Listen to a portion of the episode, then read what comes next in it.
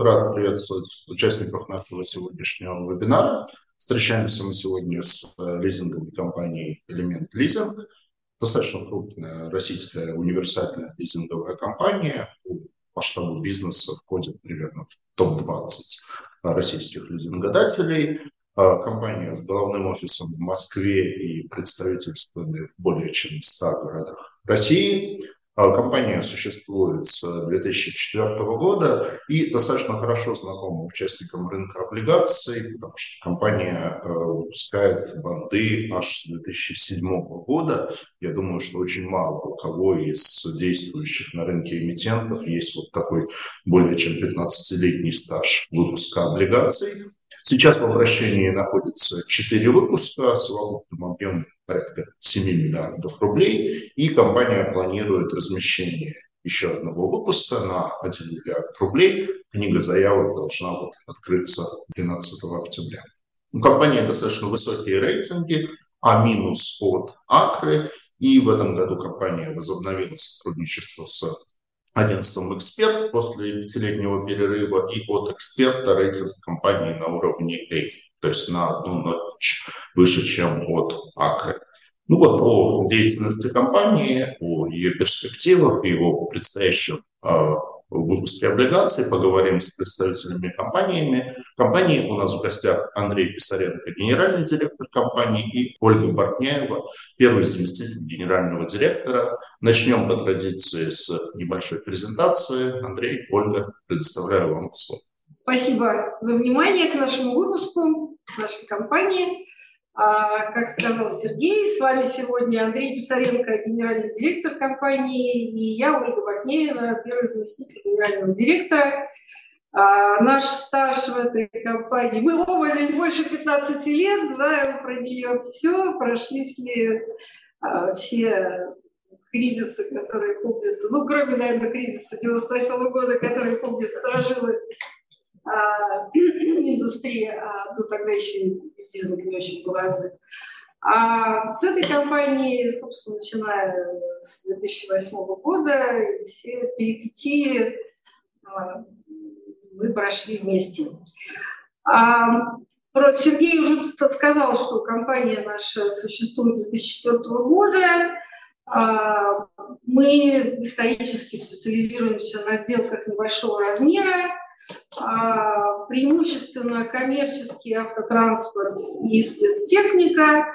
Мы одни, мы всегда с, момента создания относили себя к так называемой рознице лизинговой, это, как я уже сказала, сделки небольшого размера, соответственно, всегда были где-то в топ-10 рынка по количеству заключаемых сделок.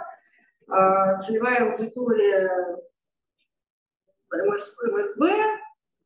А, соответственно, за время существования мы заключили более 100 тысяч договоров а, с более чем 40 тысячами клиентов. Как я уже сказала, эта компания прошла несколько кризисов и осталась на плаву.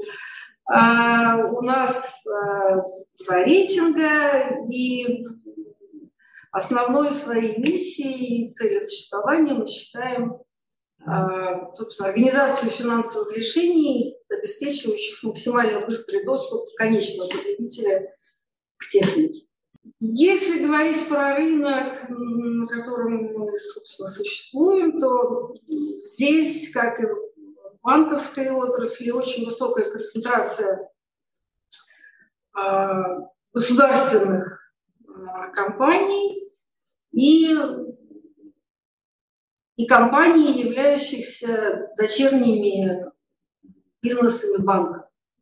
Пять крупнейших, и в принципе высокая концентрация, пять крупнейших лизинговых компаний контролируют более 60% рынка, а на долю трех крупнейших а, приходится по состоянию на конец первого полугодия 2023 года 47%.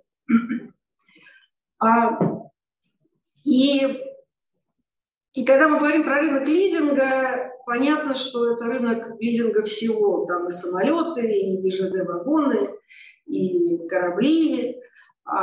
И это не наш сегмент. Мы, наша специализация, наша ниша – это в первую очередь коммерческий автотранспорт. И если говорить про автолизинг, то он, собственно, уже несколько лет остается одним из драйверов рынка. Растут, э, рост э, этого сегмента продолжился и в 2023 году. Выросла и доля э, этого сегмента в лизинге. Собственно, лишний раз убеждаемся, что мы изначально выбрали правильное, правильное место. А, и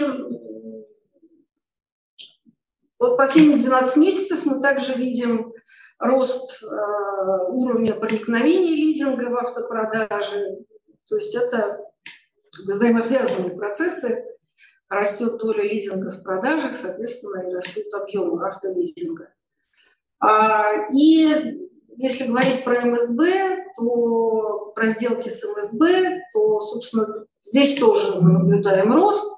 И, в общем-то, внутри этого роста находится наша компания, так как МСБ – наш целевой сегмент. Если говорить про место нашей компании, то мы никогда не были, мы не гиганты, да, мы где-то внутри топ-20, может быть, даже там топ, иногда чуть ниже 20 места. А мы, наша доля в общем рынке никогда не превышала 1%. Если говорить про данные за первое полугодие 2023 года, то наша общая доля в рынке 0,7%. В грузовом транспорте мы 15 здесь наша доля чуть больше 1%. Чуть лучше наши позиции в автобусах, в троллейбусах. А, и здесь наша доля приближается к двум. А, в строительной спецтехнике, куда последние несколько лет а, направились многие, в том числе государственные лизинговые компании, наша доля примерно равна доле в целом по рынку. И мы почти чемпионы медицинского оборудования, если не, не помнить о том, что это очень маленький рынок сам по себе. А, здесь речь идет о некрупном медицинском оборудовании, типа аппаратов ультразвука и не самых дорогих э, аппаратов для КТ. Вот. Здесь мы со своим не очень даже большим объемом занимаем почетное четвертое место. А, если говорить про размер портфеля, то здесь мы а, чуть ниже по позициям, потому что у нас был серьезный спад в прошлом году на фоне всей экономической турбулентности, которая имела место. И сейчас наверстываем. А, и, собственно, ну, как я уже сказала, если говорить про присутствие, как это не сегмент, а если смотреть на рынок чуть-чуть под другим углом, не по предметам лизинга, а по целевой аудитории, вот за 6 месяцев 2023 года на сделки с МСБ всего на рынке лизинга пришлось 60%, и наше место по сделкам с этим а, сегментом 11 по итогам 6 а, месяцев. Если говорить, а, собственно, про то, как мы этим бизнесом занимаемся, то исторически цель была быть максимально близко к точкам продаж техники, а, и региональная сеть была развернута практически еще в 2005 году. А, и точки присутствия сохраняются по факту все эти годы. А, мы, мы поправлю немного Сергея, нас нет в 100 городах, чуть более чем в 60, но так как во многих ну, городах-миллионниках э, есть э, по ни одному крупному дилерскому центру, офисов продаж у нас э, около 100. И это позволяет нам заключать лизинговые договоры во всех федеральных округах. Если посмотреть на структуру а, нашего лизингового портфеля по разбивке по округам, то она в целом соответствует тому, как эксперт РА, а, как по данным эксперт РА представлен весь лизинговый рынок в этих регионах. А, самые крупные регионы – это Центральный федеральный округ Новосибирский, а, дальше идут Поволжский и Южный, Уральский, интеллигентный северо-западный и высоко рискованные северокавказские и сильно удаленные дальневосточные. Если говорить про то, собственно, чуть подробнее про то, какой техникой мы занимаемся, а, и какие, с клиентами каких отраслей мы работаем, то, как я уже сказала, исторически а, целевой, основной Основным видом актива, с которым мы работали, а, являлся коммерческий автотранспорт. Здесь и легкий коммерческий, и грузовой. На эти два а, вида активов по итогам шести месяцев 2023 года у нас приходится суммарно более 50%. А колесная спецтехника – еще 15%. А, и сказать, менее прочая спецтехника 12 и а, другие три вида оборудования, каждый из которых меньше 10%, это автобусы, прочее оборудование, движимое, мы не занимаемся недвижимостью и давно перестали заниматься оборудованием, которое невозможно демонтировать в случае платежей и легковые авто, на легковые авто приходится 4%. Если смотреть на наших клиентов по их видам деятельности, то примерно 35% сделок приходится а, в денежном выражении предприятия транспорта и связи, еще 26 словно и прочее производство, 20% торговые предприятия, 14 строительство и прочее. У нас нет какой-то узкой специализации на каком-то целевом отраслевом сегменте. Если говорить про базовые параметры, а, то, как мы сказали в самом начале, исторически мы специализируемся на сделках небольшого размера. На сегодня по итогам шести месяцев этого года медианный размер сделки у нас а, чуть менее 2,5 миллионов рублей. Под размером сделки мы понимаем сумму, которую платит лизинговая компания, то есть это стоимость предмета лизинга по ДКП за минусом аванса клиента. А средний размер аванса в этом году а, около 22%. А, и у нас преимущественно, у нас много сделок э, с так называемыми убывающими графиками, и несмотря на то, что средний срок договора составляет порядка 30 э, месяцев, дюрация портфеля составляет 25 месяцев, примерно 50% портфеля выбрасывается в первый, в первый год а, собственно, его жизни. А, работаем мы на условиях ежемесячных платежей. А, собственно, как большинство лизинговых компаний, работающих с такими предметами лизинга. Предполагаю, что в самолетах и в ЖД-вагонах могут какие-то другие графики, у нас ежемесячные.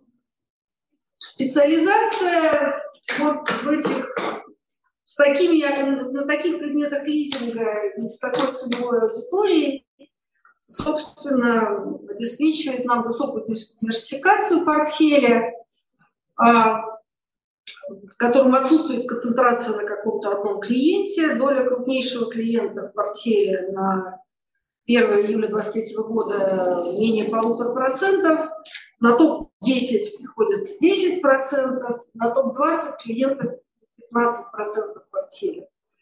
И, как мы уже говорили до этого, высокая доля автотранспорта в портфеле, который является наиболее ликвидным видом имущества, обеспечивает нам, собственно, хорошие возможности по работе с должниками, когда те появляются.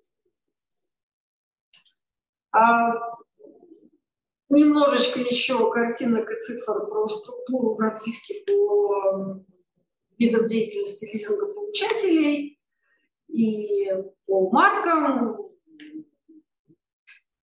Не могу сказать, что у нас есть какие-то цели по этим показателям. Это то, какой мы получаем результат, нацеливаясь на те активы и а, на тот уровень риска, которому у нас, собственно, аппетит. И а, разбивка на отечественные и иностранные бренды примерно пополам, и в иномарках достаточно высокий процент китайцев. Ну да, вот эта структура по, по, по маркам и по производителям, ну это функция от нашего целевого сегмента. Малый и средний бизнес дорогие, дорогую технику не потребляет. То есть это на уровне там, отечественных, отечественных марок, ну и, соответственно, там, китайские марки, много БУ, э, там, скажем, а, как европейские бэушки, и, соответственно, сейчас новые иномарки китайского производства.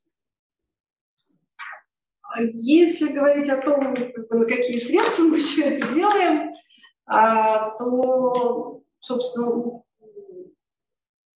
у нас э, достаточно высокий уровень капитализации, отношение чистого долга к капиталу на 1 июля составило менее 4 к 1.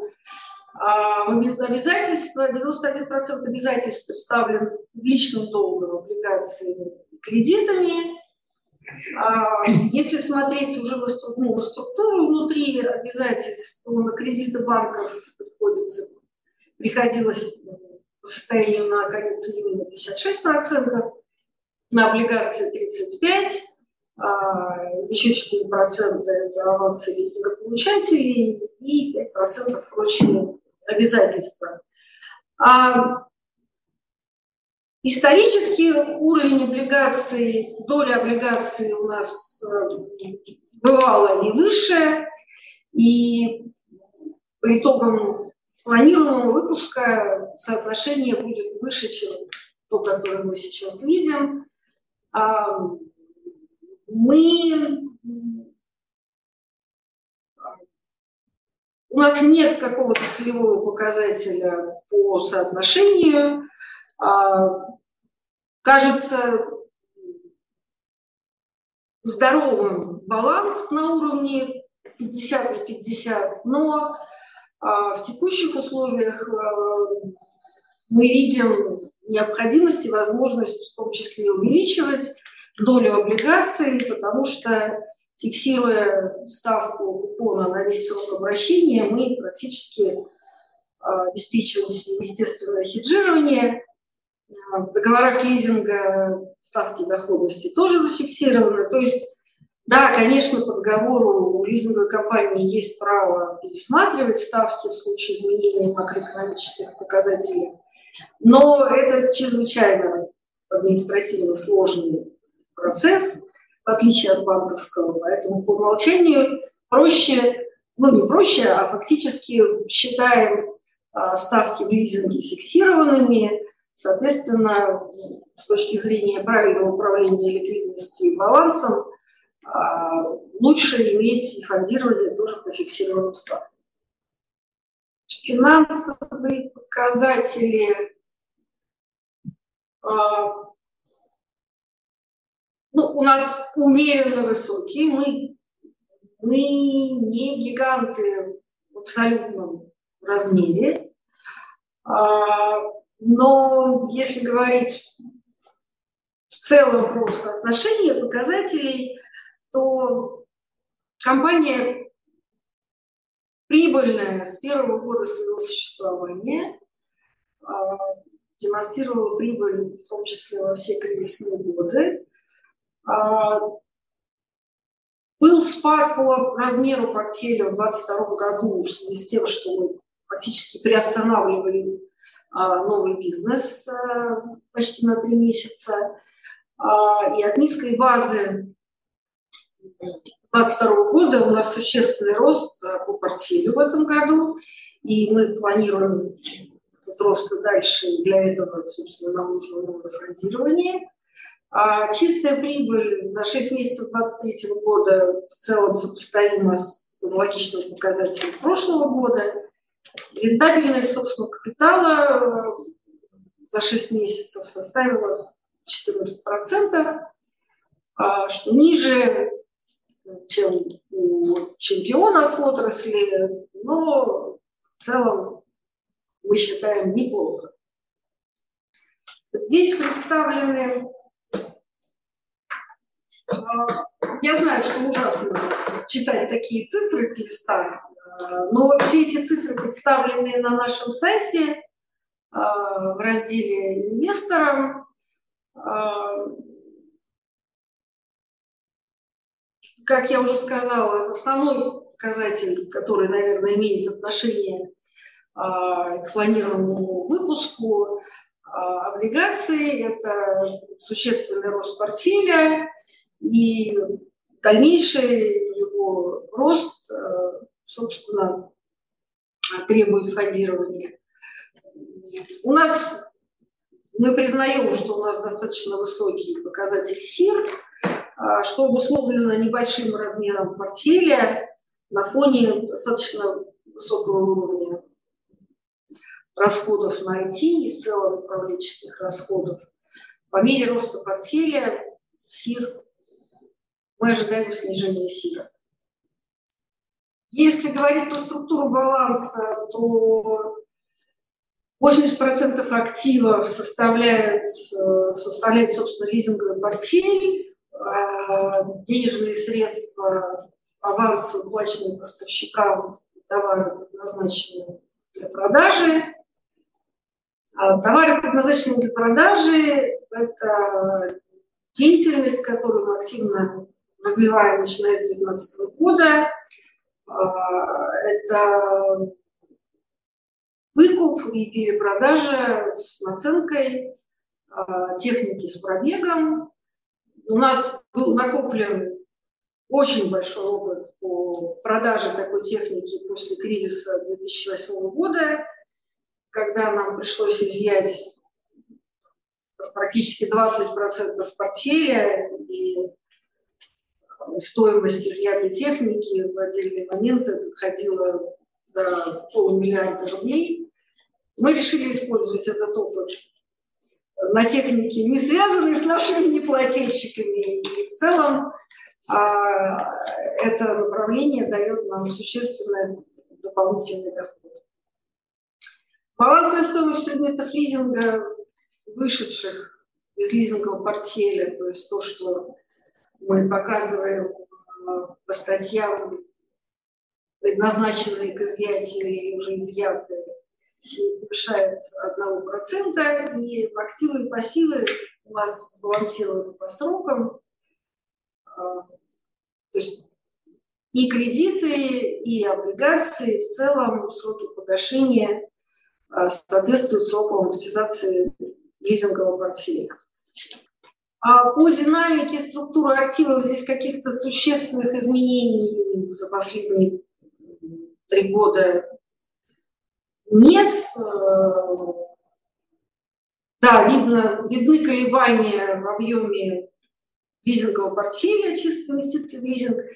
А, так, я, наверное, должна была заранее отметить, что все финансовые показатели, о которых мы говорим, это показатели по МСФО. И вот здесь как раз видно, как э, увеличивалась э, доля в активах, товарах, предназначенных для продажи. Собственно, это то, что дает нам дополнительный доход. Если говорить про стратегию на будущее, то э, мы не планируем менять бизнес-модель и специализацию. Мы по-прежнему будем фокусироваться на сделках с высоколиквидными активами для МСП индивидуальных предпринимателей, а, поддерживать региональный охват, не обязательно за счет физического присутствия. А инструменты цифровизации позволяют это теперь делать э, по-другому. А мы нацелены на рост с сохранением приемлемого уровня достаточности капитала, который для себя оцениваем на уровне соотношения долга капитала не более 5 к 1 и рентабельности. И генерация дохода от дополнительных видов деятельности, связанных с оказанием услуг лизинга получателям поставщикам. А почему нужно... Это коронный вопрос. Почему нужно давать нам деньги? Да? А, потому что на самом, потому что э, наша бизнес-модель это модель с очень умеренным уровнем риска, э, который обеспечивается за счет специализации на договорах небольшого размера, а, специализации, где целевая аудитория малый и средний бизнес. А, мы видели поведение этих, э, этого, этой ниши на примере нескольких кризисов. А, они платят лучше, чем большие компании. А нашим конкурентным преимуществом мы считаем простоту Э, заключение сделки, близость к точке продаж, э, максимальная стандартизация процедур э, с наличием предодобренных условий. А, при этом у нас высокие стандарты корпоративного управления. Мы готовим МСФУ отчетность практически с первого года существования. А, вся она подтверждена аудиторскими компаниями из числа топ-10 российского рынка. А у нас есть рейтинги от двух э, уважаемых рейтинговых агентств. Э, сильная профессиональная команда, основной э, топ и средний менеджмент работает э, в этой компании больше 10 лет и с опытом в лизинге от 15 лет и более. И э, совет директоров у нас э, включает помимо исполнительных э, директоров также и независимых. Помимо этого мы считаем себя высокоэффективными операционно. У нас высокий уровень автоматизации и цифровизации процессов. У нас собственная служба Soft и Hard Collection и самостоятельная работа с изъятыми активами на вторичном а, рынке. И высокое качество управления рисками, стоимость риска с учетом доходов от штрафов, пений и от реализации изъятых активов у нас стремится к нулю. А, как уже было сказано ранее, отсутствует концентрация на отдельном клиенте или поставщике, хороший запас по капиталу, сбалансированная структура активов и пассивов и безупречная кредитная история, как сказал Сергей, мы э, с 2007 года мы выпускаем облигации, у нас не было ни одного дефолта по облигациям, у нас не было ни одного дефолта или какой-нибудь задержки по кредитным договорам, а, ни с одним из банков партнеров. Про, собственно, облигации, о которых идет речь, а, выпуск, который мы планируем в ближайшую неделю, 10 дней, а, объемом не менее 1 миллиарда рублей, сроком обращения 3 года, с дюрацией 1,3 с купонным периодом 30 дней и с ежемесячной, соответственно, амортизацией. И наш ориентир поставки купона не выше 16% годовых. Ну, все остальное технические детали, наверное, нет смысла их озвучивать. Спасибо большое, Ольга, спасибо большое, Андрей. А, да, давайте перейдем к вопросам и ответам. Ну, как обычно, у меня есть те вопросы, которые я с помощью а, моих аналитиков разработал, и есть а, уже вопросы, которые приходят нам от слушателей. Их можно задавать, постараемся на все ответить. Ну, наверное, первый такой вопрос, как бы общий, общее состояние дел российской лизинговой отрасли. То есть, с одной стороны, мы видим, что первое полугодие, ну, если ориентироваться на цифры эксперта, это, наверное, один из таких основных а, в России агрегаторов статистики по лизинговому сектору, то объем нового бизнеса в первом полугодии 2023 года к первому полугодию 2022 года вырос примерно в, пол, в полтора раза, а, даже почти в два раза.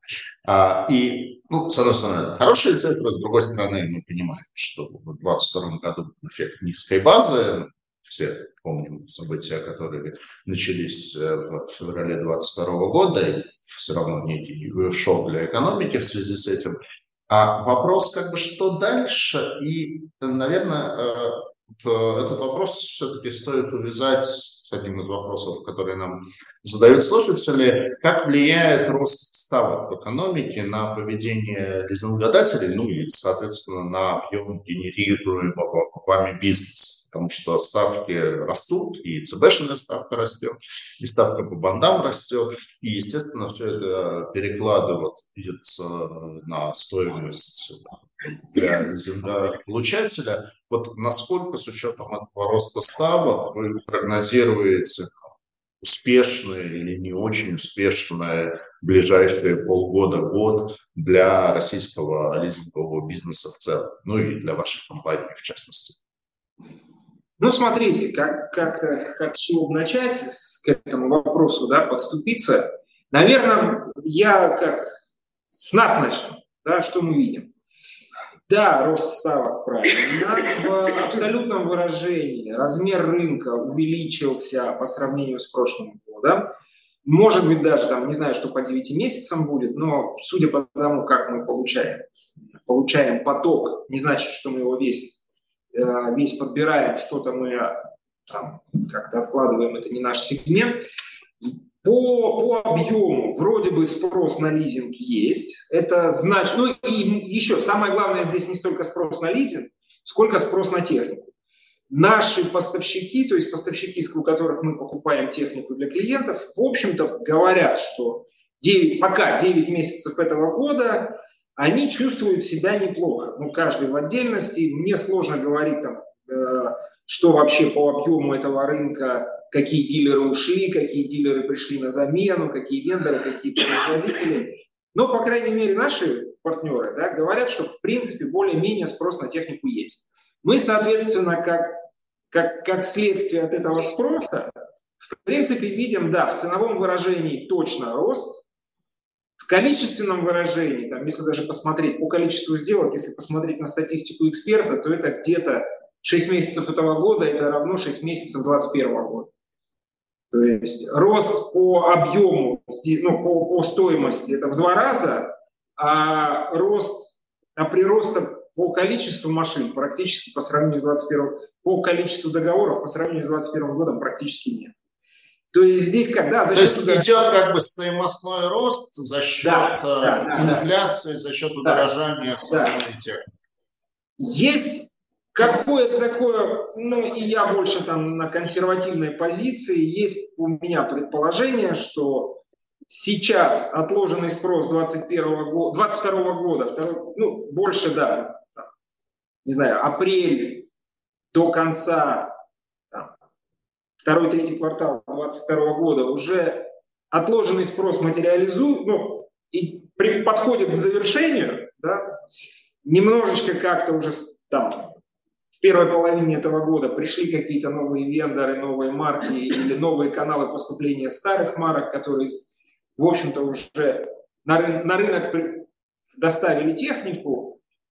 уже народ как-то приспособился к тем ценам, которые, которые сложились на рынке, и плюс еще ну, не было выбора, надо было покупать, надо было использовать технику для бизнеса. Кажется, что четвертый квартал... Ну вот сейчас мы видим, что в принципе ничего, ничего драматического не, проис... не происходит, но кажется, что к концу года, к началу следующего года спрос немножко будет поумереннее. Ну то есть снижение ожидают. Вот. Что касается, как на нас это сказывается, увеличение ставок и так далее. А, да, несмотря на то, что в принципе рынок есть, спрос худо-бедно есть, все равно можно сказать, что спрос, спрос на лизинг ниже, чем предложение. Аппетиты у лизинговых компаний, особенно у этих крупных игроков, о которых говорила Ольга, там 3-4 компании, связанные с государственными банками, которые там 70% рынка на, на их долю приходится. Аппетиты у них огромные, они готовы переварить все, и ценовая политика у них тоже достаточно, ну, скажем так, она не либеральная для них, стоимость фондирования немножко пониже.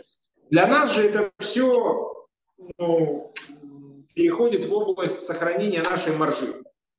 Задача главная сохранить маржу. Ну и здесь, да, из э, колебания ключевой ставки а наше, наше банковское фондирование привязано к ключевой ставке, также сказывается на наш аппетит по новому бизнесу. Мы не, ну, грубо говоря, там, не принимаем сделки, которые там ниже определенного уровня маржинальности для нас. Да, есть какой-то предельный, предельный запас, там, где мы зарабатываем не только на э, обслуживание нашего долга и расчета с нашими кредиторами, что мы не можем себе, ну, как, мы, мы не можем себе позволить а, задержку оплат кредиторов. Ну и оставляет нам какой-то запас на, на масло, на развитие и так далее. Да? И здесь, как сейчас, вот, особенно после того, как ключевая ставка стала немножечко гулять и, и в сторону увеличения, мы действительно не можем сразу переложить это на наших лизингополучателей. По крайней мере, по уже заключенным договорам это практически невозможно. По договорам, которые мы заключаем Сейчас новые договоры, да, там какое-то движение возможно, весь рынок идет там в сторону увеличения, но все равно это не опережающими темпами, а отстающими. Да? Мы кредитуем, ну да, это с отставания. На нас это сказывается только тем аппетитом к объему нового бизнеса. То есть мы, мы остаемся, мы, мы принимаем только те сделки и заключаем только те сделки, которые дают нам целевую нашу там, маржинальность. Вот это что для ну, нас... Тогда, если можно, чуть подробнее, вот один из вопросов, который нам задали, да. как, какую ставку, собственно, вы лизингодателю зашиваете в договора, понятно, что там напрямую ну, если... Э, нет, но тем не менее, и, соответственно, какая маржа у вас получается? Ну, смотрите, ставки гуляют в зависимости от кредитного рейтинга клиента, конечно же, это нормальная, ну, обычная практика. Но, скажем так, у нас сейчас объем нового бизнеса, это ну, ежемесячный, это где-то полтора миллиарда рублей. То есть вот сделок на полтора миллиарда рублей при средней сделке, сколько Ольга говорила, 3 да, миллиона. Ну вот можно пересчитать, сколько это получается, там около 500-600 сделок в месяц. А ставка средневзвешенная по всему этому вот объему, это где-то на уровне, сейчас на уровне 20. Там есть сделки, которые далеко за 20, и есть сделки, которые даже не 15. Ну, то есть, вот, да. Сегментировать этот объем я не хочу, поскольку, ну, информация достаточно такая, как чувствительная. Ну, бизнес под 20 ставки э, финансироваться готов. Ну, определенно как. Вот то, что мы можем как. Вот, наверное, это предельный объем. Вот то, что, то, о чем мы говорим, наверное, это предел. Да, есть, конечно, там какой-то еще запас, но пока это так. Вот по такой ставке это приблизительно вот такие объемы. Но еще у нас достаточно с недавнего, ну как, не то что с недавнего времени, уже лет пять мы придерживаемся достаточно консервативной, э, у нас низкий аппетит по риску. У нас низкий аппетит по риску, у нас достаточно высокие авансы, поэтому э, да, что, да, то есть здесь еще вот этот баланс Есть, наверное, клиенты, которые достаточно авантюрные и готовы, если мы им предложим немножечко подвинуться по нашему аппетиту, э, по риску, да, снизить авансы и так далее, они, может быть, готовы пообещать платить более высокие ставки, но мы там предпочитаем в эти игры не играть. Угу. Так что, ну, вот такая какая-то картинка. Если немножко там какие-то по конкретные вопросы, я могу ответить тоже. Спасибо. Ну, если вот какие конкретные вопросы будут, призываю их задавать, э, постараемся ответить. А вот немножко про как бы, ваши позиции там, относительно других а, лизинговых компаний, если опять-таки ориентироваться на а, статистику, которую дает эксперт, Ваши позиции в рейтинге по объему нового бизнеса, они чуть-чуть просели относительно прошлого года, то есть прошлого, по итогам например, первого, прошлого, э, первого полугодия прошлого года у вас было 17 место, по итогам года в целом 20 место, а при этом по размеру портфеля, наоборот, у вас позиции улучшились. У вас э, было по итогам первого полугодия прошлого года 33 место по итогам э, года, 27 место, сейчас по итогам полугодия 26 место. Понятно, что тут, наверное, есть определенные особенности методологии, но, условно говоря, как так получается, что по новому бизнесу вы чуть-чуть просели относительно рынка, а по, э, по портфелю накопленному вы, наоборот, выросли? Ну, здесь, наверное, э, скажем так, наверное, искажение – это прошлый год. Прошлый год вот сейчас, наверное, это более-менее сбалансировано. Что происходило в прошлом году? По портфелю, да, почему ну, портфель это же то, что мы, то, что мы положили туда еще в прошлом году. А, в прошлый год, первые три месяца, мы практически не генерили новый бизнес. То есть у нас там мы... Но вторая половина года мы а, ну, была такая, ну, у нас была стратегическая задача нарастить портфель. Вот мы наращивали портфель. Что произошло в этом году, когда мы столкнулись со, со снижением маржинальности, уже достаточно чувствительным для нас. Мы немножечко аппетит по новому бизнесу наш сократили. Поэтому темпы по новому бизнесу в этом году не, не такие большие, как в прошлом году, особенно во второй половине прошлого года. Но портфель сохраняется тот, который мы нарастили в прошлом году. Ну, а новый бизнес чуть-чуть мы уже сдержаны. Да, и, наверное, мы по новому бизнесу в этом году так и останемся. Соответственно, ну, к следующему году, к следующему году или к концу этого года мы, наверное, по портфелю будем приблизительно плюс-минус, ну, рейтинг будет плюс-минус сопоставим, скажем так. Ну Спасибо. да, здесь вопрос методологии, вопрос еще того, кто участвует в рейтинге, да, потому что, скажем, если вот смотреть на рейтинг по портфелю, то там из 32 компаний, которые нас опережали э, в июле 2022 года, 4 вообще больше в рынке не участвуют. Одна да, вошла да. в состав Альфы. То есть э, в целом, если сравнивать э, там, кто перед нами по портфелю, кто перед нами по новому бизнесу, имена примерно совпадают. Примерно совпадают, да. Небольшая динамика вот в самом конце, там, две компании там, опустились ниже, одна выше, то есть ничего такого критичного там не происходит. Ну и каких-то у нас там самоцелей куда-то перейти с 26 места на 25 ну, и 23 ну, у нас нет. Слушайте, традиционно, да, мы где-то 1-1,2% от общего, от общего рынка.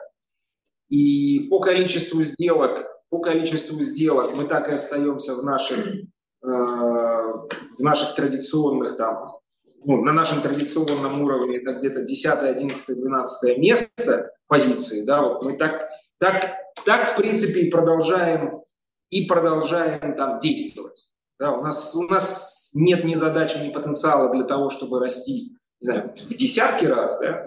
Поэтому, собственно, в общем-то, да, ситуация так.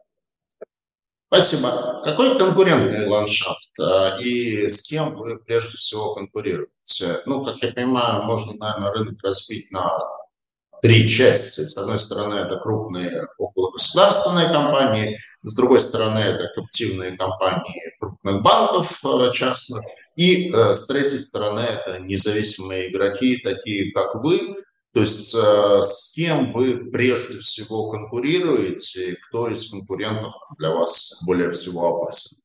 Ну, смотрите как. Если ну, из каждого сегмента там можно как-то определить наиболее важных для нас конкурентов. Если мы берем крупные компании, связанные с госбанками, здесь конкурент, в принципе, у нас один. Это Газпромбанк лизинг и, ну, там, и компания, которая входит в группу, ну, относительно, там тоже конкурент, это Каркад. Если мы говорим, берем независимый рынок, то, ну, здесь немножечко Реса лизинг, немножко, немножко Европлан, есть точки пересечения.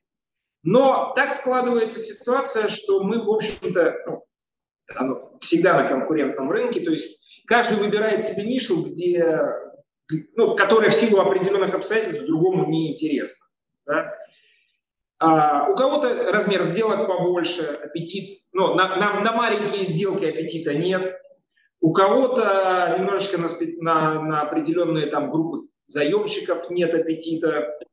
Вот, поэтому здесь, здесь нельзя сказать, что вот как, как правильно сказать, нельзя назвать одного конкретного конкурента, с которым мы толкаемся там на... Это от сделки к сделке, от группы, от группы клиентов к группе клиентов. Но основные это так, вот, Газпром, это Европлан, это Ресолизинг. Вот такого плана, плана компании. Угу. Спасибо. А, с точки зрения, вот у вас был слайд про разбивку по регионам. А, она выглядит, с одной стороны, достаточно сбалансированной, но, например, сразу выделяется очень низкая доля северо-западного региона. Я, как э, уроженец Петербурга, все-таки как вот хочется спросить, почему, почему так не любите Петербург и северо-запад? Это не вопрос, что... Но смотрите, еще. А, наша доля в северо-западе по, по новому бизнесу, или это портфель, ну, неважно, они плюс-минус одинаковые. По новому бизнесу, это по портфелю, 7%. Эксперт дает доля севера-запада в новом бизнесе, в общем, по 6 месяцам 3%. То есть, грубо говоря, это, да, здесь что важно? Тут еще, тут и методология важна, что считать, что считать, и, и каждая компания, наверное, выбирает и как-то э, определяет какие-то маркеры, кого она относит, как, как, какие сделки она относит к каким регионам, да, потому что у нас мы можем считать по э, ИНН, ИНН лизингополучателя, к какому региону он относится. Мы можем считать по тому вендор, ну, по месту регистрации или по месту ведения бизнеса вендора.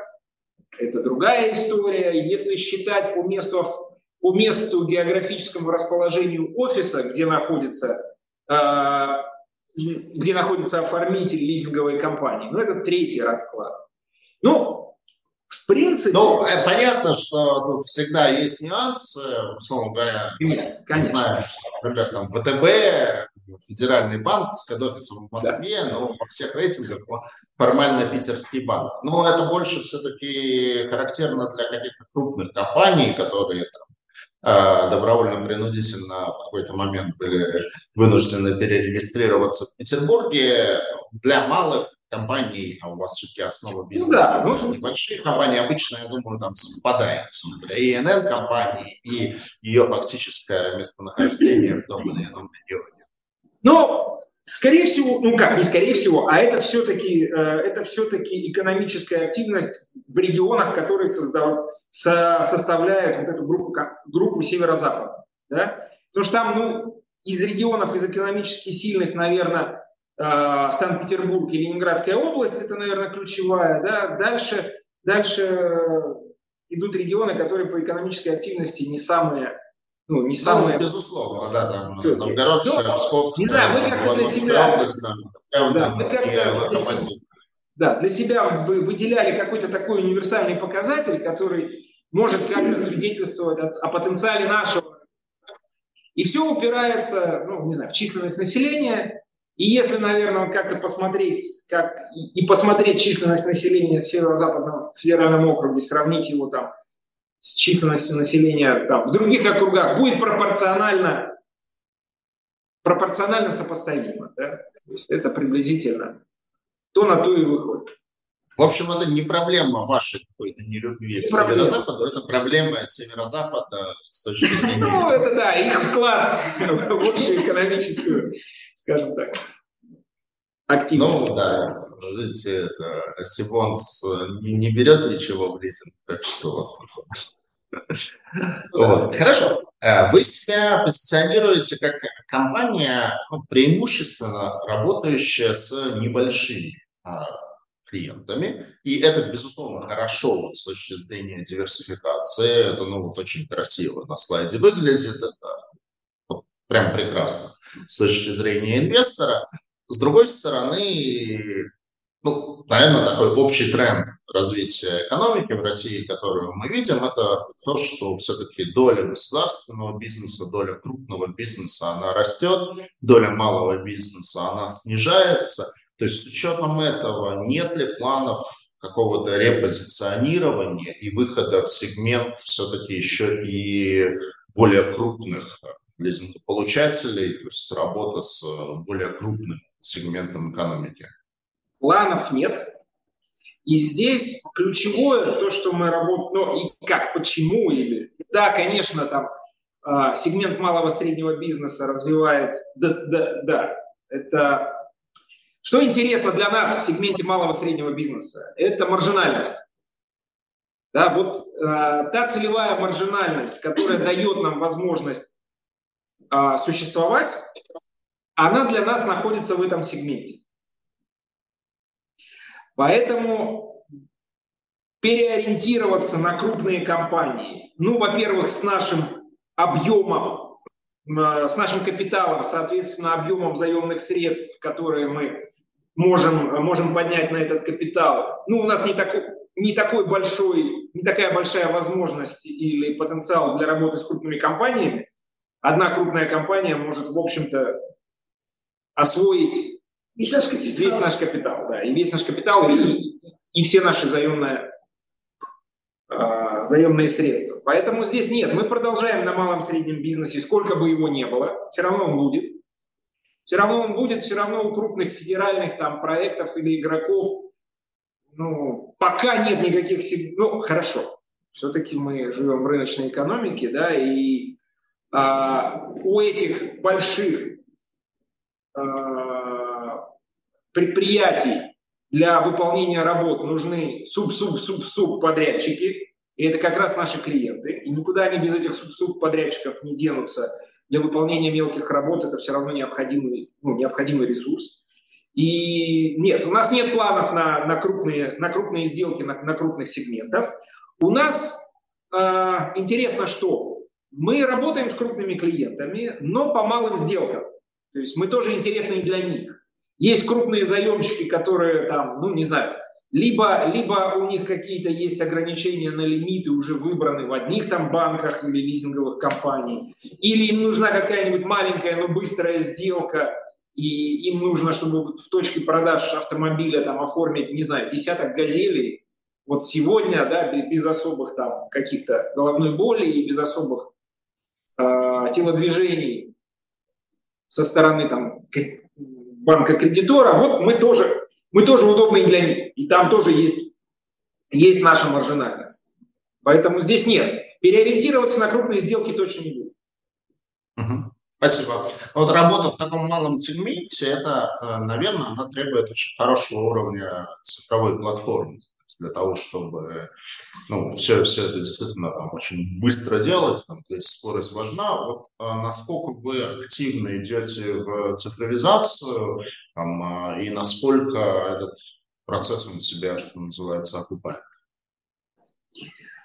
А, ну, слушайте, рынок а, лизинговый, он не очень прозрачный, поэтому сравнивать себя с кем-то сложно. Да, никто да рассказывают, как они уже все почти оцифровали и автоматизировали, а, но при этом на площадках, а, или, скажем, когда а, наши сотрудники увольняются и уходят в другие лизинговые компании, мы все время слышим, что по сравнению с тем, что они обнаружили на новом месте, у нас был космос. Да? Мы без ложной скромности у нас высокий... Тогда они не должны увольняться. Вот. Ну, они же не знают, да, за забором всегда трава зеленее, вот. Но вы правильно сказали. Они не то, что сами принимают решение об увольнении. Это вы их увольняете, понятно. Это та автоматизация подталкивает их принимать такие решения. Вот, а ну, сколько, если не секрет, вот вообще человек в компании работает? Да не секрет, конечно. На сегодняшний день это чуть менее 500. Вот. Из них у нас 50 айтишников, э, то есть пропорция вот такая. Угу.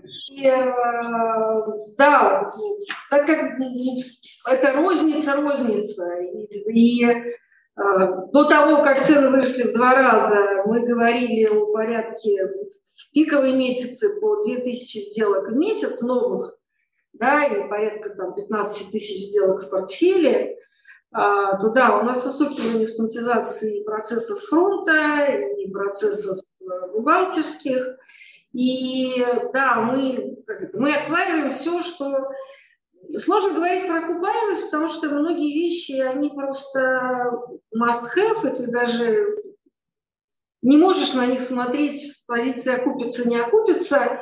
Во-первых. Во-вторых, э, ну, всем как это, известны цифры э, супер низкой безработицы в стране, дефицит кадров. То есть если еще несколько лет назад можно было смотреть на любой а, на любую хотелку по автоматизации с позиции а не будет ли мне дешевле посадить 10 девочек, и они руками забьют? Сейчас нет этих 10 да. девочек, да? и ты вынужден ну, все автоматизировать. Да? У нас мы, э, ну, у нас автоматизирован забор, ну, самый высокий уровень автоматизации, разумеется, на все, что связано а, с заключением сделки, оценкой клиента. А, это технологии и скоринга, у нас собственная скоринговая модель, это автоматическая э, а, забор и анализ всех данных, которые есть э, в открытых источниках. Ну, то есть в идеале, ну, и, собственно, мы это уже имеем. Мы, наша система может выдавать а, предложение просто на основании ИНН. Да? Комбинация ИНН плюс а, показатели актива а, у нас настроена система, которая выдает там, размер аванса, график, да, приемлемую для нас доходность. Это не означает, что мы, что клиенты всегда согласны на то, что выдает система. На сегодняшний день у нас порядка 30% сделок утверждается в автоматическом режиме. Вот. Но цель у нас ну, максимизировать э, уровень автоматического решения. Вот. Угу. Ну, то, как у всех. А, как, а какой сейчас средний размер аванса? 23, может, ну, 22 у нас за 6 месяцев, ну, за 8 месяцев этого года, в среднем 22, медиана 20, да, ну, то есть там чуть-чуть колеблется. Вот. Э, мои дома перевели уже 50% э, договоров лизинга и договоров, договоров с поставщиками. А, мы не играемся в игрушки типа мобильного приложения, потому что у нас все-таки клиент не физлицо. Каждый раз, когда где-то в воздухе появляются вопросы про то, а почему у вас нет мобильного приложения, э, никто не может ответить на наш встречный вопрос, для кого. Это для главуха, это для водителя машины, для завхоза, который принимает решение – для генерального, который там, поручительство подписал. Вот, поэтому ну, у нас нет мобильного приложения, и мы не собираемся его разрабатывать. Но мы разрабатываем личный кабинет э, с целью, ну, с долгосрочной целью, мы стремимся к самообслуживанию. Да, не на уровне, ой, посмотрите в нашем калькуляторе, какой у вас может быть график. Да? Но только это не оферта, и мы вам не гарантируем, что он у вас будет такой. Мы идем к тому, чтобы клиент, собственно, без помощи нашего менеджера, забив параметры, ну, собственно, свой ИНН и желаемый автомобиль, мог получить э, условия договора, которые мы точно исполним. Да? И, собственно, заключить с нами договор в ВДО и так далее. Поэтому, да, делаем здесь много, расходы достаточно высокие, Надеемся, окупятся. Спасибо. Я, кстати, пока вы отвечали на вопрос, посмотрел на Сибанде. По нашим данным, у вас 463 сотрудника. Ну, вот, ну, это мы то, тоже откуда-то подкачиваем из каких-то систем раскрытия. В общем, вот цифра такая. А, естественно, такой как бы, вопрос, который нельзя обойти, и наши слушатели тоже его задают. Вот переориентация, которая произошла в прошлом году с западных брендов на восточные бренды, ну, прежде всего на китайские, а что она, а, как, насколько она была вообще тяжела, и как она изменила, или она никак не изменила работу лизинговых компаний, то есть, чтобы просто заменили там Volvo, условно говоря, на какой-то китайский бренд, э, или и, и, и, и все, никак бизнес-процессы не изменились. Или бизнес работа с китайской техникой и работа с западной, она совсем по-другому. Бизнес-процессы не изменились никак. Что касается заменили и все без последствий, надеемся, что последствий не будет. Самое главное последствие для нас – это Э, вторичная, ну как, сто, вторичная стоимость этих активов.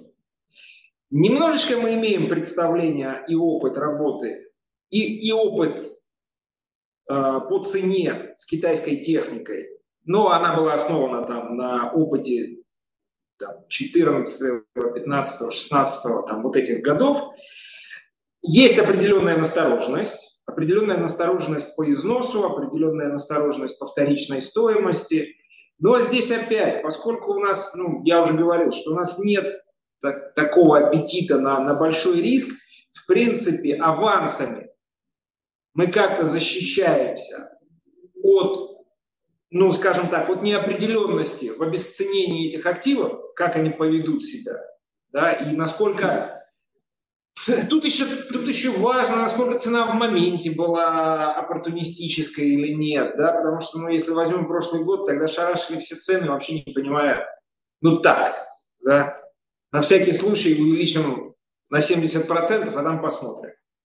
Ну, это, это, это же очень тесно связано и э, с вопросом, а, что происходит в случае, если лизинг ну, да, не платит, то есть у вас получается этот объект, если вы его неправильно оценили, и его фактическая цена на вторичном рынке совсем не такая, как заложено было у вас в модели, то вы можете оказаться в убытке.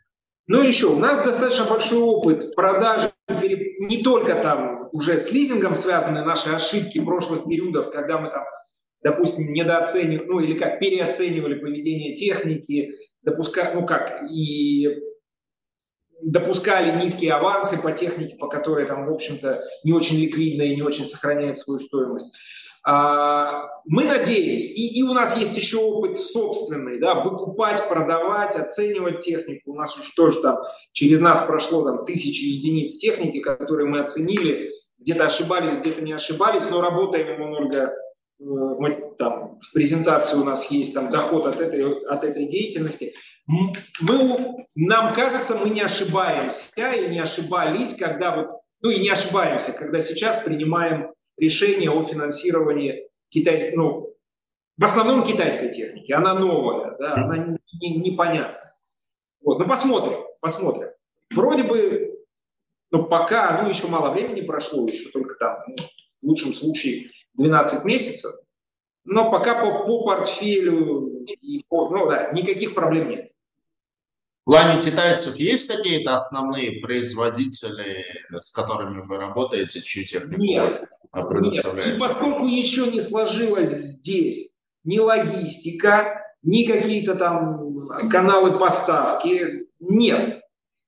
А мы ориентируемся на продавцов. Вот у нас есть набор вендоров, с которыми мы работаем постоянно. Они тоже от случая к случаю технику закупают, они точно так же там параллельные каналы там ввоза, когда лучше, когда хуже, когда одна марка, когда другая. В принципе, нет. Никакого пока, скажем так, вот на этом, в этом сегменте у нас никакого стратегического партнерства ни с каким дистрибьютором или крупным вендором, который за ним, ну, не знаю, выступает в роли дистрибьютора, нет. Uh-huh, uh-huh. Все. И, наверное, рынок сейчас Ну, я там не смотрел не, анализ, не знаю, но, наверное, и на рынке так. Сейчас нет какой-то там ярко выраженного, не знаю, сегментирования или какая-то марка представлена достаточно си- системно и, да, и имеет какую-то там высокую долю на рынке.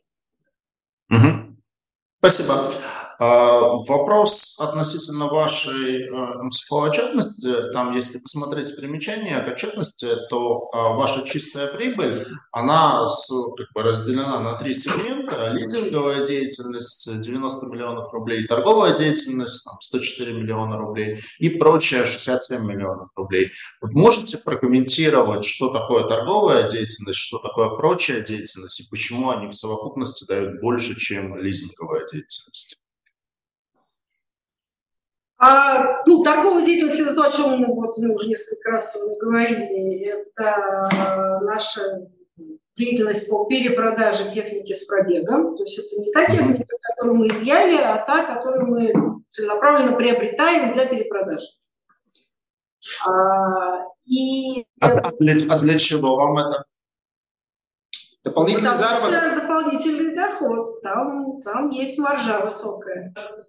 Но вы же как бы, ну все-таки вы лизинговая компания. Вы там, я понимаю, если на этом зарабатывает, условно, Рольф, ну, Рольф, он там в э, сегменте легковой техники, ну, наверное, есть кто-то и в коммерческой технике, кто на этом специализируется. Вроде для вас это такой ну, оф-топ. А нет никого, кто специализируется именно в коммерческой да. технике. Это, в общем-то, пока, ну да, в отличие от легкового транспорта, здесь ну, Андрей. Но смотрите, здесь очень просто. Да, как? У нас есть экспертиза, да, у нас есть деньги, которые мы можем там вложить в актив и немножко поддержать, и немножко поискать удобную цену. Да? Поэтому почему бы вот эту экспертизу и, и вот эту вот возможность не использовать?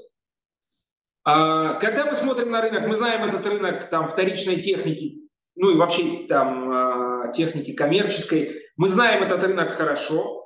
Мы знаем то, что крупных игроков там нет. Крупных игроков, которые могут одномоментно там положить, не знаю, купить у крупного эксплуатанта а, парк вторичной техники на миллиард рублей, ну, мало, да, это в основном мелкие перекупы, у которых в оборот, ну, там, на оборотку, ну, совсем немного денег. Поэтому мы здесь, ну, выступаем, ну, как, у нас достаточно, грубо говоря, мы достаточно, мы можем, мы можем себя сравнить с каким-нибудь там средне, как, среднестатистическим перекупом и даже выше среднестатистического перекупа. Мы эту возможность используем. Экспертиза есть, деньги есть. Да? С точки зрения операционки это не очень сложный, ну как, не очень сложный, не очень сложная деятельность. У нас в каждом, в каждом городе, там 65 городов, у нас есть руки, ноги, глаза мы все равно держим стоянки, ну как, мы все равно арендуем стоянки для того, чтобы там держать нашу технику, которую мы изымаем. Ну вот мы это как загружаем вот эту, вот, вот этот, вот, вот эти ресурсы или вот это вот наш, э, да, вот эти ресурсы загружаем по полу, загружаем еще и эти. Ну, на сегодняшний день там маржинальная доходность выше, чем в лизинге. Собственно, это, ну, в лизинге маржа сильно как это, не то чтобы уменьшилась, она съежилась, скукожилась. Если ты а, не дочка банка, а мы не дочка банка, да, то вот просвет э, для вообще заработка, он а, очень низкий, очень небольшой. И если вы посмотрите, собственно, отчетность других лизинговых компаний, у всех есть там, в описаниях и в целях генерация доходов сопутствующих бизнесов. Кто-то пытается зарабатывать на хранении шин, там, продаже топливных карт, мы кардинально пытаемся зарабатывать вот на более крупных операциях. Вот. Если говорить про прочую деятельность, это те комиссионные доходы, которые мы получаем со страховых компаний. Здесь можно да, пофилософствовать на тему того, стоило ли это выделять как сегмент в МСФО отчетности, но, строго говоря, это другой поток доходов. Мы эти деньги получаем не от э, лизингополучателей, поэтому а, это выделено в отдельную строку. Если же говорить о том, почему выглядит так, что эти два направления более доходные, чем лизинг. А здесь это скорее вопрос, э, знаете, как бухгалтерского, наверное, все-таки учета, потому что здесь надо понимать, что оба этих вида бизнеса деятельности невозможно без корневого да, да, да, да, лизинга. Да? Тут невозможно. А, но дальше есть вопрос именно по, по отчетности, а что мы делаем с управленческими расходами. Если вы посмотрите в МСФО отчетность и конкретно на строку расхода на персонал, то вот виде деятельности лизинг там почти пол ерда, да? а в БУ торговле и э, в прочей э, суммарно порядка 30 миллионов. Да? Но это говорит только о том, что там не мою зарплату, не зарплату генерального директора, не зарплату 50 айтишников мы на эти два бизнеса никаким ровным слоем не размазывали. Да? Строго говоря, наверное, опять-таки, смотря какая цель. Да? У нас в первую очередь была цель для себя понимать, вообще зарабатываем ли мы на этих бизнесах. Да? Маржинально, mm-hmm. да, вот, э, достаточно высокую генерят доходность. Для аккуратности сопоставления мы придем когда-нибудь, наверное, к тому, что будем равномерно аллокировать управленческие расходы между тремя направлениями. И у нас не будет выглядеть так, как будто бы лизинг вот, вот, убыточный, а только благодаря... Ну, он не убыточный. Да, ну, пока да. Он не убыточный, да. Вот. Но это вопрос... Не, ну понятно, что аллокация управля... расходов управленческих это всегда такая немножко да. магия. Да. Ну и здесь самое важное, да, действительно, что вот, эти, вот, это, вот этот доход, он невозможен без, без корневого uh-huh. страхования, естественно, если у нас нет доступа, то понятно. И еще торговля БУ, это тоже у нас среди этих 40 тысяч наших клиентов, которые, да, там, так или иначе входят в круг нашего там какого-то внимания, общения и а, там, ежемесячных коммуникаций, да, там есть наши покупатели потенциальные. Но, не наши покупатели, покупатели нашей техники. Мы к ним тоже обращаемся, и они, ну, целевая аудитория для покупки той техники, которую мы, допустим, выкупили у крупных эксплуатантов. Спасибо. А, а, у вас был а, в презентации слайд про то, как распределяется долговая нагрузка в плане банковских кредитов и облигаций. Вот сейчас, в моменте, что интереснее с точки зрения ставок, там, условий? Интереснее облигации или интересно банковское кредитование? Слушайте, нет ответа на этот вопрос, потому что это разные условия да, с банками в моменте кредиты дешевле, но там практически, ну, по крайней мере, для такой компании, как наша, практически везде есть требования по залогам, и ни один банк не фиксирует ставку. Да, это ключ плюс, и вот он сейчас скакнул, и мы как бы, да, пожинаем плоды.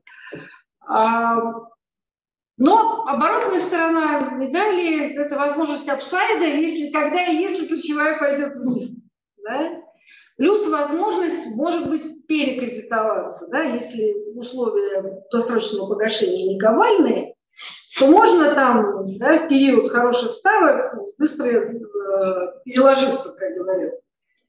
В облигациях плюсы, нет залогов, и можно зафиксировать ставку на весь период, но ты лишаешься возможности апсайда, да, то есть если ты берешь, ну, выпускаешь облигации в период высоких ставок, то ты этот вот 16-й купон будешь и через три года 16-й платить. Да, когда... Ну, строго говоря, инструмент с, э, с плавающими ставками-то он тоже есть. И как раз э, вот то, что мы видим в последнее время, тот тренд, который на облигационном рынке есть, это как раз-таки увеличение доли выпусков с плавающими ставками, потому что для многих эмитентов некомфортно фиксировать нынешние высокие ставки на длительный период, потому что все-таки консенсус, ну, так или иначе, если на сегодня посмотреть консенсус поставки ЦБ на конец 2024 года, то там все-таки 10%.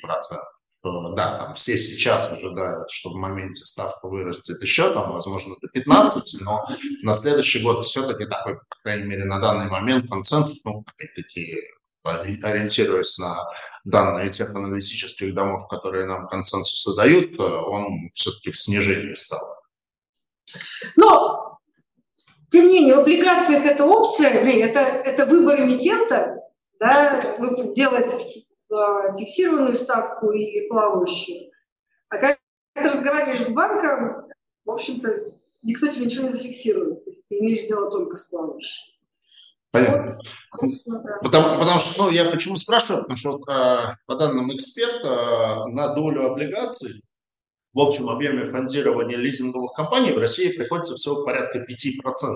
Нам, конечно, как Сибанду, хочется, чтобы эта доля была больше, чтобы больше лизинговых компаний на рынок выходили, больше проводили у нас вебинаров, больше приезжали на наши конференции. Мы в этом плане бенефициар того, чтобы компании больше переходили на облигационное финансирование, поэтому вот мне и важно было задать вопрос, чтобы мы преимущества облигаций другим лизинговым компаниям рассказывали со ссылкой Это не вопрос преимуществ. Я не знаю точно методологии эксперта, да, но если мы вернемся к тому, что 70% рынка лизинга приходится да. на компании, принадлежащие банкам, эти компании никогда не пойдут за облигациями, да, а, там, в Сбер хотели, чтобы он облигации выпускал, да, там, или Газпромбанк лизинг, да, вот, а это одна категория, и еще достаточно большая категория а, мелких компаний, которые не имеют рейтинга, для которых выпуск облигаций а, ну, трудоемкое, ну, в общем как бы административно, может быть, неподъемное дело, да, Поэтому... Не, ну понятно, что есть определенные накладные расходы на выпуск. Там, получать, во-первых, там, МЦФО отчетность, рейтинг, ну, вообще это как бы определенный уровень публичности. Для тех, кто как-то в теме, да, если мы посмотрим, ну, вот у нас доля облигаций в общем объеме а, там, на 30 июня 28%, у интерлизинга 22%, у Европлана 25, у Реса лизинга 62% обязательств приходится на облигации. То есть те, кто а, умеют и могут, у них а, достаточно высокий уровень облигаций, но тут надо осторожно, рейтинговые агентства не очень любят перекосы, они предпочитают золотую середину. Вот. Поэтому... Ну, я так понимаю, что вот эти упомянутые компании, там, а, Интерлизинг, Европлан, а, Ресализинг, это то, а, с кем вы себя именно на облигационном рынке сравниваете, там, не знаю, кому вы себя прайсите? Ну, прайсим мы себя, да, с компаниями, у которых рейтинг рядом, плюс... Э, ну, конечно к тем, про кого мы что-то знаем, да, потому что те компании, которые перечислила, это единственные четыре компании, которые продолжают публиковать отчетность. Да, все остальные э, в силу разрешенного данного да. разреш... Центральным банком разрешения ничего не публиковать, ничего не публикуют. Ну да, это примерно список тех, кого мы там считаем пирс. Да.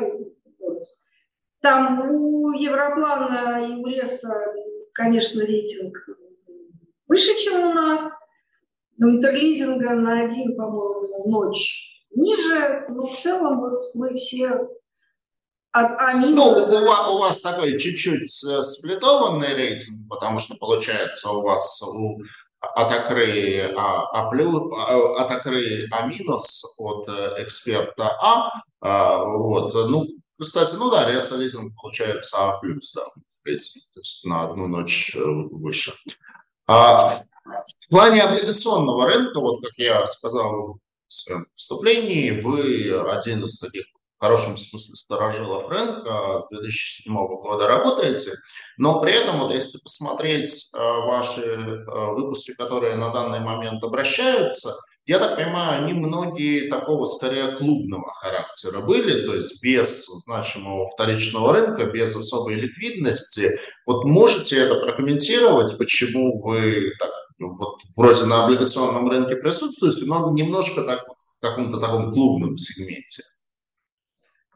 Ну, слушайте, я бы не сказала, что у нас, ну, окей, последние два, да, это были крупные сделки. Да. И, ну, был инвестор, ну, зачем упускать такую возможность? Да? И если есть э, институциональные инвесторы, которые берут наши бумаги вот на, как это, как у них это называется, HTM, Hold to Mature, да, да. А флаг им руки, да, если они не хотят от этих бумаг избавляться, им нравится просто сидеть и получать доходность. Ну вот тот выпуск, который он... сейчас предстоит, он позиционируется как рыночный. Да? да, сейчас, а, ну, есть ощущение, что вернулись э, физлица на рынок, оправившись после всех этих требований по экзаменам и так далее, да? Вот. И... Ну, у, у вас же выпуск не для квалов, у вас же выпуск для всех. Ну, да, но, но в целом как, было некоторое... А, если смотреть было. на там, выпуски 18 и а, ну, потом, когда делали в 21-м, там тоже было достаточно большое количество ну, рыночных игроков. Потом было некоторое проседание, действительно, мы размещались, в общем-то, в рамках клуба. Сейчас э, мы рассчитываем на рынок. Спасибо. Так, но у нас уже осталось совсем немного времени. Давайте пробежимся по тем вопросам, которые нам задали слушатели. Я почти все, по-моему, из них задал, но смотрю, вдруг, вдруг что-то пропустили. Так, текущие ставки по лизингу ответили, так, ставки по банковским кредитам и облигации, да, рост ставок, спрос лизингополучателей, да, переориентация на восточные бренды, да, конкуренция, да. Так, есть ли сейчас какие-то госпрограммы льготного лизинга? А, по-моему, нет сейчас ничего. Я могу ошибаться там. Нет, мне кажется, нет. То есть не на слуху. Ну, то есть, когда, я, скажем так, не, не супер мониторю, но когда, когда программы есть, это чувствуется даже по, по рынку, там происходит, ну и по документообороту он там, для меня немножко усложняется. Нет, пока нет. Спасибо. Так, про концентрацию на производителя поговорили, про еще один вопрос, про рост ставок и как влияет на лизингополучатель. Так, какая остаточная стоимость капитала и отношение к совокупному долгу? Я не очень понимаю термин «остаточная стоимость капитала». Тоже, тоже, тоже не Отношение к совокупному долгу у нас сейчас 3,5 Три с половиной долг, один капитал. На каждый рубль капитала три с половиной рубля. И это очень хороший показатель для лизинговой компании. В рамках пяти к одному считается суперустойчивое. Угу. Так, еще один вопрос, не знаю, я не совсем его понял. Как с таким роем можно обслуживать облигации с такой высокой ставкой, откуда маржа будет браться? Ну, мне кажется, я видела эти вопросы на экране и собиралась сама. Я цепляю такие вопросы, потому что... А, слушайте, ROI – это отношение чистой прибыли после уплаченных процентов. Да? это доход на капитал акционеров. Да, мы не платим проценты по облигациям из чистой прибыли. Они уже там внутри. Поэтому Пока у нас в РОИ больше 1%, это означает, что нам есть чем платить проценты. Так, почему операционный денежный поток отрицательный? Это специфика ну, денежного, собственно, того, как строится отчетность по денежному потоку в лизинговой компании. Расходы на приобретение предметов лизинга попадают... То есть в операционный денежный поток идет выручка с уже заключенных договоров лизинга и приобретение новых предметов лизинга. И в условиях опережающего роста портфеля у лизинговой компании затраты на приобретение всегда больше, чем э, доход от текущего портфеля. Они фондируются из кредита. Строго говоря, Вообще-то покупка предмета лизинга – это инвестиция, и, может быть, надо было бы это показывать там, но это создавало бы другие сложности. Традиционно в операционном потоке в лизинговой компании наверху выручка по действующим договорам, а внизу расходы на приобретение угу. активов для будущих договоров. Поэтому, да, в период активного роста дисбаланс всегда. Поэтому НДС много к зачету и вечные проблемы с этим. Понятно. Так, ну, э, мы, похоже, ответили все, э, на все вопросы. Последний вопрос, который люблю задавать нашим гостям. Э, есть ли в каких-то планах IPO компании, ну, потому что, например, там ваши коллеги по цеху компании Аренца, Аренца Про, они недавно анонсировали, что они планируют в таком уже, не каком-то далеком, очень обозримом будущем, в начале следующего года выходить на IPO. Есть ли у вас какие-то подобные планы, ну или хотя бы мысли? Нет. Нет, насколько нам известно, таких планов нет. Отрицательный ответ это тоже ответ. К предыдущему вопросу, вот, ну, собственно, капитал а, по МСФО у нас, наконец, 30 а, июня 3 а, э, миллиарда 600 миллионов рублей, если, если это имелось в виду по достаточной стоимостью. То есть это первоначальный капитал плюс нераспределенная прибыль. Собственно, ну, для наших объемов нам этого капитала достаточно. IPO уже делают, когда хотят денег привлечь, так, чтобы еще проценты по ним не платить, а просто пообещать им дивиденды когда-нибудь потом. Спасибо. Ну что ж, тогда мы прямо тетелька в тетельку уложились в традиционные для наших вебинаров полтора часа. А, спасибо большое за то, что были у нас в гостях. Естественно, желаю удачи в размещении ближайшего выпуска. Надеюсь, что озвученная ставка вполне интересна и можно посмотреть по кривой а, остальных лизинговых компаний, упомянутых Реса, Европлана и так далее. Вы вполне неплохо там будете с таким купоном смотреться. А, очень даже в рынке и даже, возможно, лучше него. Поэтому желаю вам удачи, ну и надеюсь, до новых встреч в онлайне и в офлайне. Да, спасибо, спасибо большое. Вам спасибо. Спасибо.